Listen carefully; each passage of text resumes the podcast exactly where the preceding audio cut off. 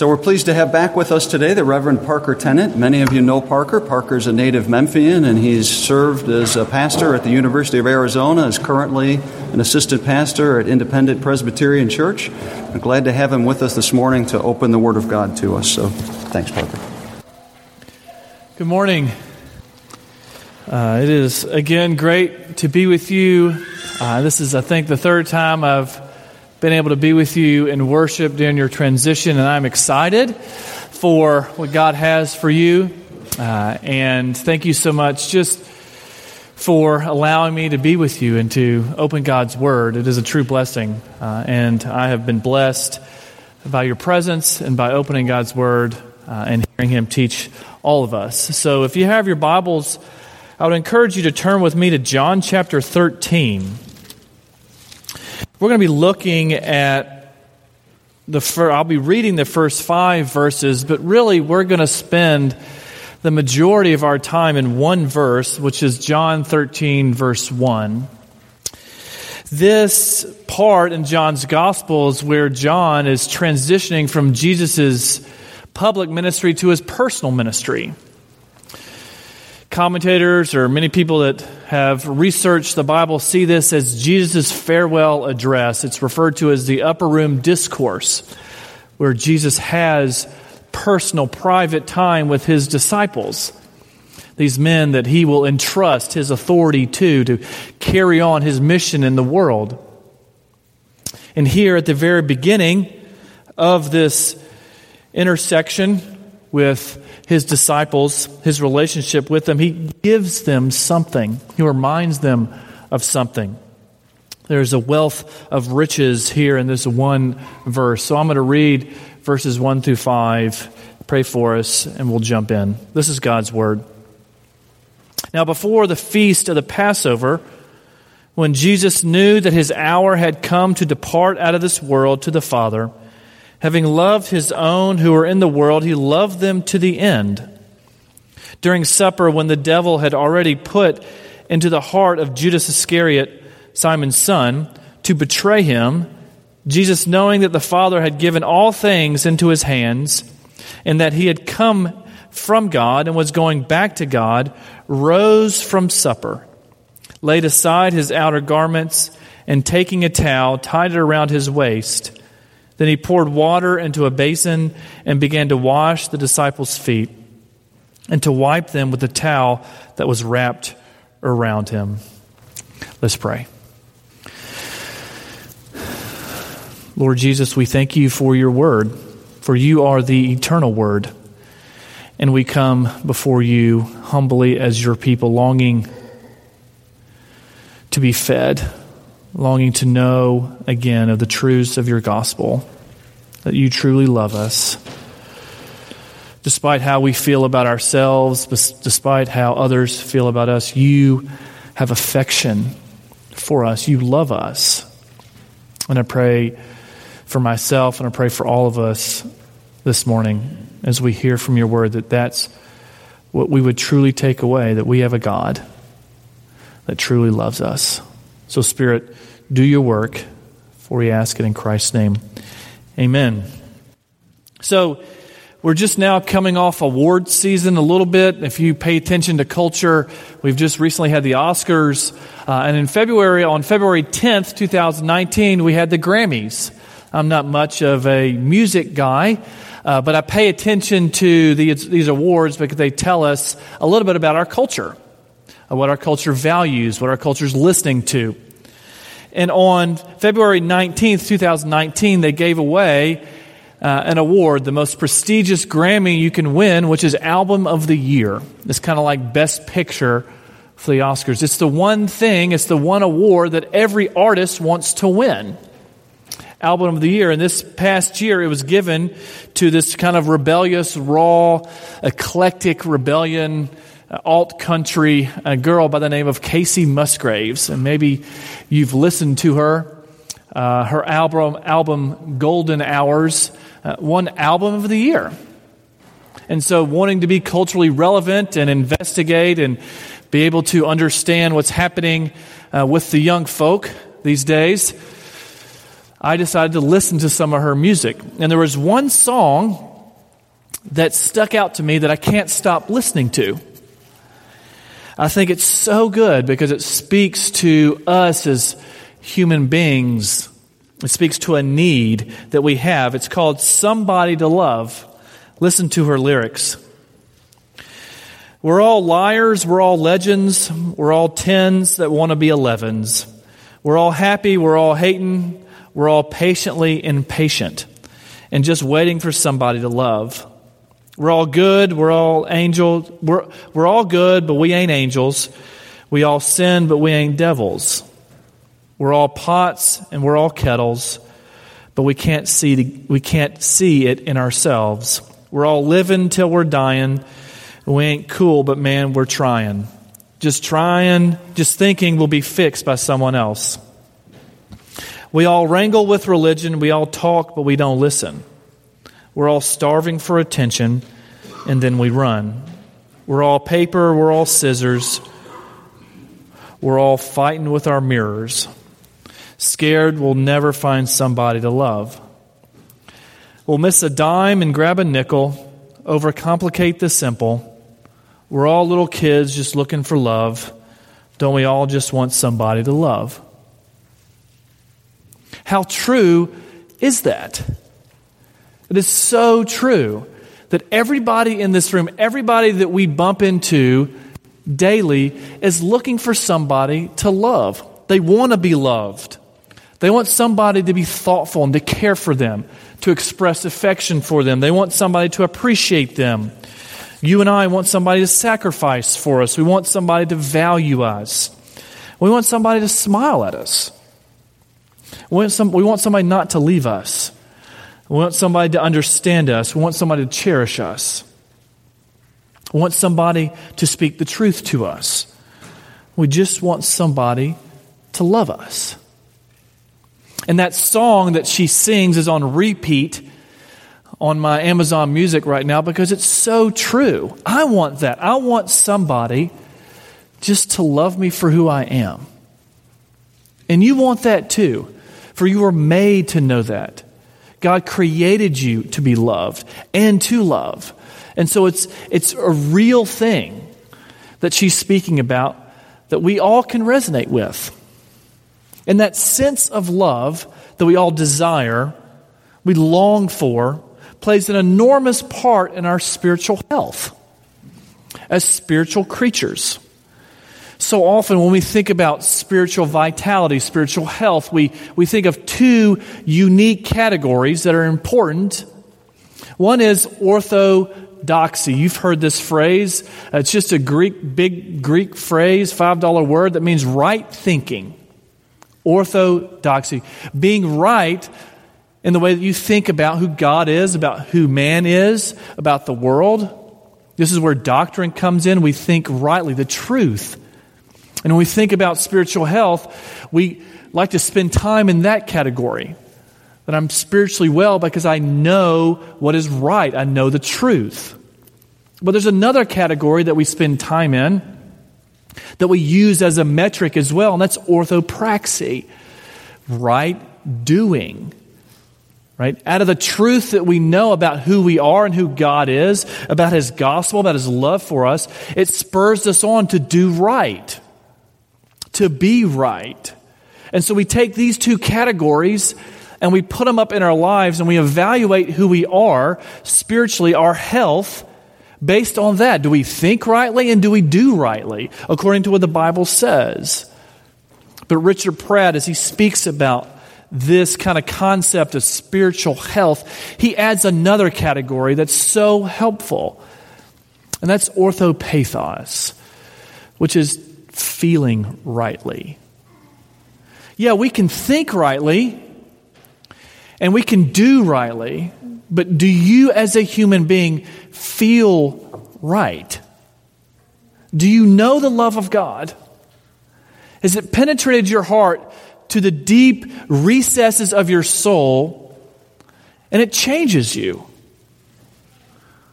Not only do you think rightly and you do rightly, but do you feel rightly? Is the question I have for you this morning. Jonathan Edwards maybe the greatest theologian that America has ever produced, wrote a famous book called Religious Affections. And he says this in that book I am bold to assert that no change of religious nature will ever take place unless the affections of the heart are moved.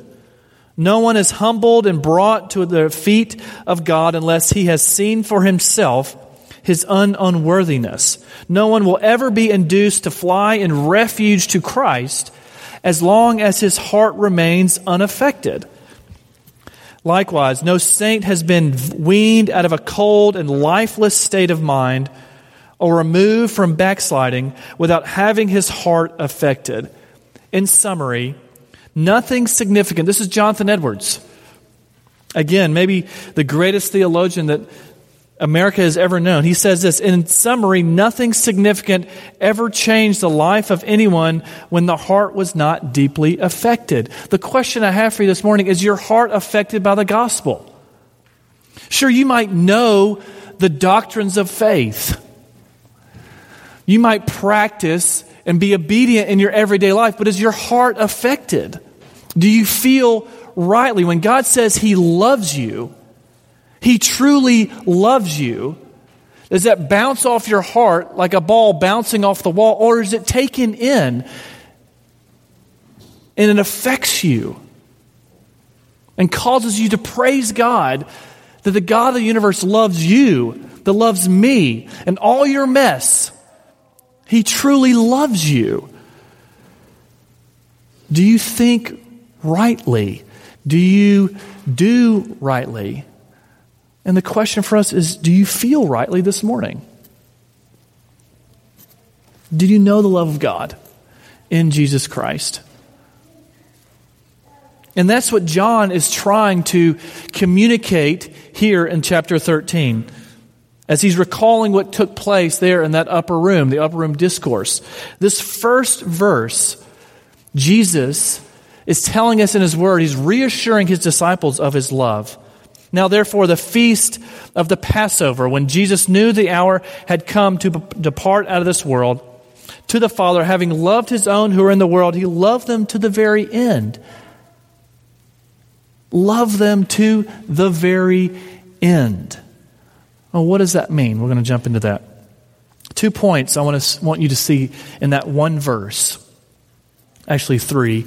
The last one's more of an application. The first point is this is that Jesus' love for you and for me is very thoughtful. It's not a random love. God's love for you is not a surprise to him. Look at verse 1. Now, before the feast of the Passover, when Jesus knew that his hour had come to depart out of this world to the Father. That phrase there, he knew that his hour had come. That phrase is a phrase that's unique to uh, the Gospel of John, that John constantly is referring to 10 times in the life of Jesus. It starts back in John chapter 2, verse 4, where Jesus is interfacing with his mom at the wedding of Cana, and she asked him to fix what's happening. They've run out of wine. And what does Jesus tell her? Woman, it's not my time, it's not my hour. And that phrase throughout the Gospel of John is repeated over and over again, 10 times until we get to John chapter 13. And we learn that that phrase, my hour, is referring to his death, his crucifixion, his suffering upon a cross. And that points to us that Jesus knows exactly what he came to do. Jesus didn't just show up on this earth wondering, what am I here for? No, Jesus came with a purpose. He had a plan. He had orchestrated this redemptive plan with the Father before you and I ever existed. And He placed His love upon you to redeem you, to pay the price for your sins, to welcome you back into a healthy relationship with your Father, your Creator. That was all planned before you ever existed. Before you ever took a breath, God had thought of you. He knew you by name, He knew your story, He had placed His love upon you. David tells us that in Psalm 31. I mean, Psalm 139, 13 through 16. Listen to what David says. For you formed my inward parts. You knitted me together in my mother's womb. I praise you for I'm fearfully and wonderfully made. Wonderful are your works. My soul knows it very well. My frame was not hidden from you when I was being made in secret, intricately woven in the depths of the earth. Your eyes saw my unformed substance in your book were written, every one of them, the days that were formed for me, when as yet there was none of them. David is recalling the truth about God's love for his people. And that's just extremely thoughtful. Don't you want somebody to think of you when you're not around? Maybe you've received a text this week, or an email, or a letter where somebody tells you that they're thinking of you. That they took time out of their life thoughtfully to send an expression of love to you. What does that mean to you? I can tell you what it means to me. It means the world to me. That somebody else is thinking of me and concerned about me, that they're praying for me, that they're writing me an email to encourage me. They're thinking about me when I'm not even around. And when Jesus says the hour had come, he's referring to his, his death, a death that he knew that he would have to face for you and for me to reconcile us back to himself. Everybody loves to receive gifts. I love to receive gifts. Uh, but there's one person that I love to receive, receive gifts from the most, and that's my wife. And it's not simply because she's my wife and I love her, it's because she gives the most amazing gifts.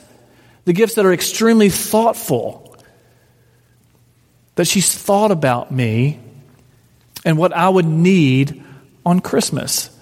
I'm telling her, I'm telling people all kinds of things that I want. I would like a new pair, you know, of golf clubs, or I would like this shirt, or I would like, you know, a new haircut, or, you know, or whatever, these things that I need. And I'll tell people for Christmas, yeah, give me a gift certificates to uh, this place to get my haircut, because I'd rather not pay for it.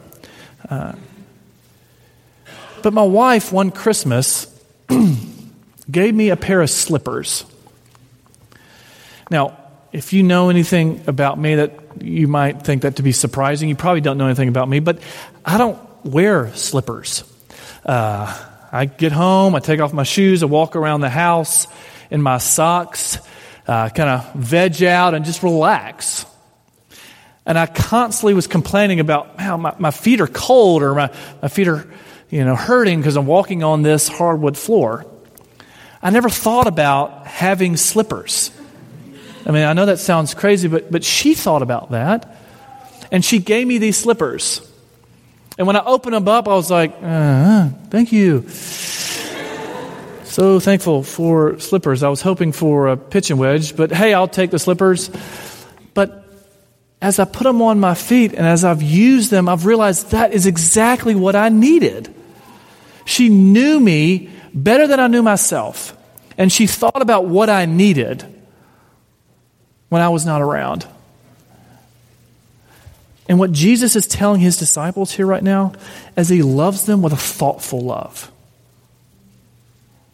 He's thought about them. He cares about them. So much so that he orchestrated this beautiful plan of redemption to redeem them. Jesus' love for you is not only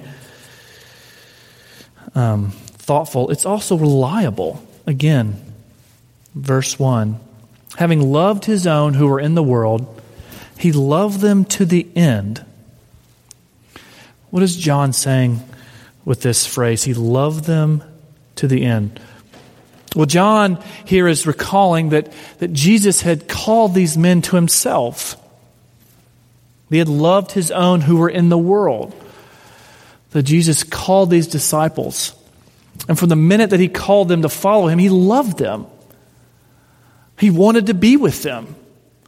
He singled them out and called them by name to come and follow him.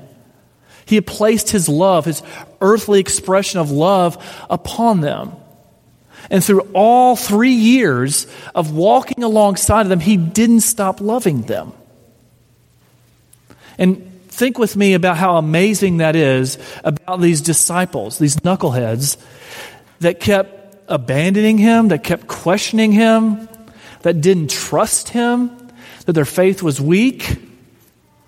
They wanted to leave him, they lied to him. And yet, Jesus' love doesn't leave them. Jesus' love is not based on their performance their faith, how good or how bad of a disciple they are. Jesus' love was placed upon them because he loved them from the very beginning. And his love is reliable.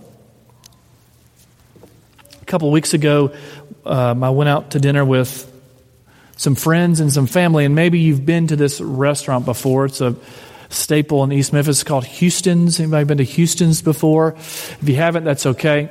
But we showed up at 8:15 with five people and thought, "Hey, we'll get in a little bit of a wait." It was an hour and a half wait at 8:15 for five people. And we thought, "Okay, we're not going to wait. We're going to go to another restaurant." But there were people waiting there at 8:15 for an hour and a half to eat there. Now, I don't know their hearts. Again, I don't only God knows their hearts. But there's something about that institution that forces people to wait an hour and a half at 8:15 to have a meal together.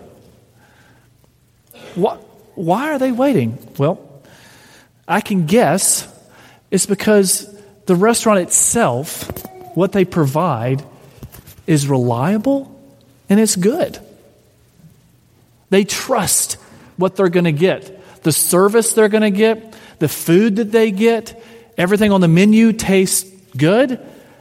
And so they don't want to risk it. They don't want to leave and go to another restaurant and think, well, maybe I'll get a good meal. Maybe I'll have good service. No, they want to stick around because they know that that restaurant and what they provide is reliable. To have somebody that's reliable to interface with an institution that's reliable is a very, very rare thing because we live in a world that's not reliable. You're not reliable to yourself. You say things to yourself all the time and you do something different. Just read Romans chapter 7. Right? But to find somebody that is completely reliable, someone that you can completely trust and lead into, it's something that you're longing for. It's something that I'm longing for. This past week, again, I went to another restaurant, Chick fil A, the place that, right, if any fast food restaurant would be reliable, it would be Chick fil A. I took my kids there, and again, they failed me. They ruined my order. I couldn't believe it. And it was the manager that did it, who took my order and brought my meal to me. The guy that's supposed to do this for a living. And yet they got my meal wrong. When we interface constantly with unreliability, whether in relationship, with institutions, and in jobs, it causes us anxiety and fear. It causes us to micromanage life because we don't feel like we can trust anybody. We can't trust these people with our order. We can't trust this person with my heart. And yet, Jesus comes to his disciples. He comes to you today and says, If you're looking for reliability, look to me. I've loved my disciple, I've loved you, and I haven't stopped loving you. And I'll never stop loving you. Jesus is very predictable. You should always know when you come to Jesus what you're going to get. You're going to get a loving God that cares for you, that is thoughtful, that desires to shepherd you, that paid an ultimate price for you. He is predictable, and you can trust him. But lastly, what we see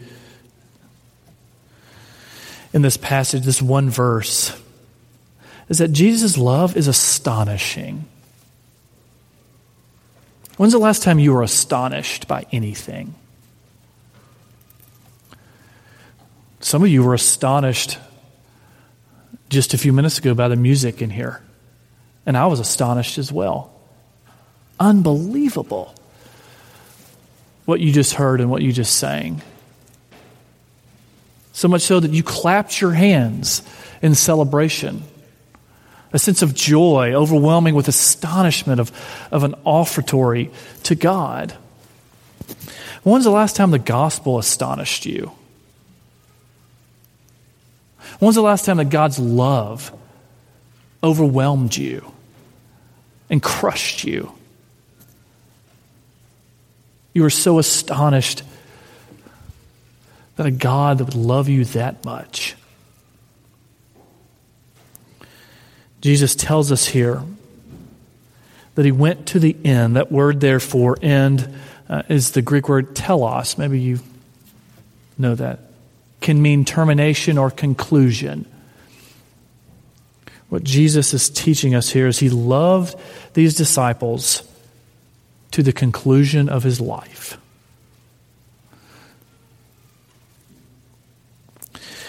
Couple years ago, there was a great movie that came out uh, that was preceded by a book called Lone Survivor, maybe you read it. Uh, it's about this miraculous uh, fight in Afghanistan where a guy survives miraculously, Marcus Luttrell, and I'm not going to go into the whole story. But he was interviewed by 60 Minutes and he talked about that experience as he watched his, his friend sacrifice his life so that he might live. And how he saw this happen and thought once his friend sacrificed his life, that it was over for him. That death was at his doorstep, that it was too overwhelming. The Taliban so- soldiers were too many. And so he crawled with another one of his uh, soldiers, friends, under this cleft of a rock. And he, he sat there and he started screaming, We're about to die. It's about to be over. And he says this I made peace with God a long time ago about dying. This is in the interview. But most of the time, we don't know when we're going to die. They just shut our lights off, and it happens. It's a weird and fearful experience to know that death is at your door. Jesus here knows that death is at his door. He knows the conclusion of his earthly life is before him. And he doesn't stop loving. He doesn't abandon the mission. He doesn't wallow in self pity. No, he moves forward in love to the cross, to the place where he would be pierced, that he would be beaten, that he would be bloodied by the, the very creation that he made, that he came to save. Now, can you imagine Jesus walking through the streets of Jerusalem? This is, it says, the feast of the Passover. And Jesus knowing exactly what all this represents as he's walking with his disciples, as he's interacting and teaching them, and seeing all these people prepare for this sacrifice, this festival that reminds them of the great salvation in the Old Testament. Can you imagine what Jesus was experiencing? as he saw all these sheep, knowing that that's what he's about to become. A sheep led to the slaughter for people he loves and cherishes. He loves us to the very end. Do you know that kind of love this morning? Do you know the love of Jesus Christ? That is thoughtful, that He knows you by name. He created you, He thought of you before you ever existed. A love that's intentional, a love that never gives up, a reliable love. And a love that's astonishing that God Himself would die for you and would die for me. People that don't deserve it. Karl Barth, who was a theologian uh, in the 20th century. Um, some people refer him as refer to him as the godfather of neo orthodoxy, and so we don't ascribe to that. Uh, I realize that, uh, but as you study theology, as I had to do for many many years, uh, you have to interface with him because he was a, a major theologian in the 20, 20th century and interact with his ideas, his thoughts with respect to um, your theological grid. and the famous story, maybe you've heard this, uh, is when he was on his deathbed or close to dying, he came out with his great magnum opus 14 books uh, of theology that he had spent his whole life writing researching, studying. And he was interviewed uh, by a paper. And they asked him, How would you sum up these 14 books of theology that you spent your whole life writing, researching? And he looked at the reporter and he said, I would sum it up this way Jesus loves me, this I know, for the Bible tells me so. Jesus loves me. This I know, for the Bible tells me so. That's what the Bible is all about that there's a God that loves you. He created you, He's redeemed you, He cherishes you, and He longs to be with you. And that's what this table is for. Now, as a point of application, we know this is the, the great passage where Jesus takes off his outer garments and bends down and washes the disciples' feet. He takes on uh, the role of a servant. And he tells his disciples if you want to love people, you need to serve them as I have served you. And he teaches us in verse 34 of this chapter A new commandment I give to you that you love one another just as I have loved you you also are to love one another. By this, all people will know that you are my disciples if you have love for one another. The love of God is not something that we're supposed to take in and just sit in. Sometimes it is, but it's to give away.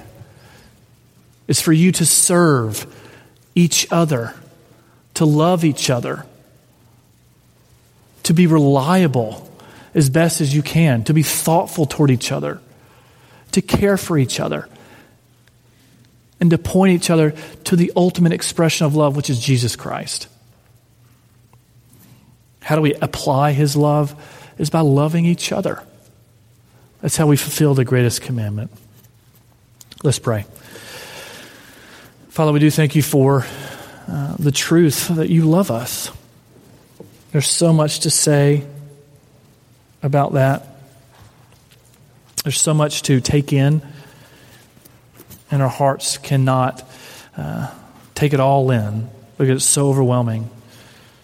But Lord God, I pray by your Spirit that we would truly know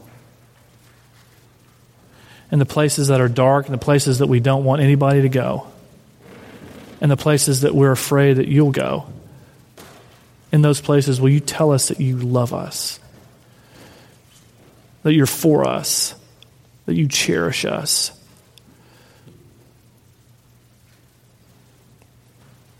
That you long to be with us. And so I pray as we take this meal, that we would taste and see of your love, and you would cause our hearts to long, long for you to come back and to dine with us and to be with us forever.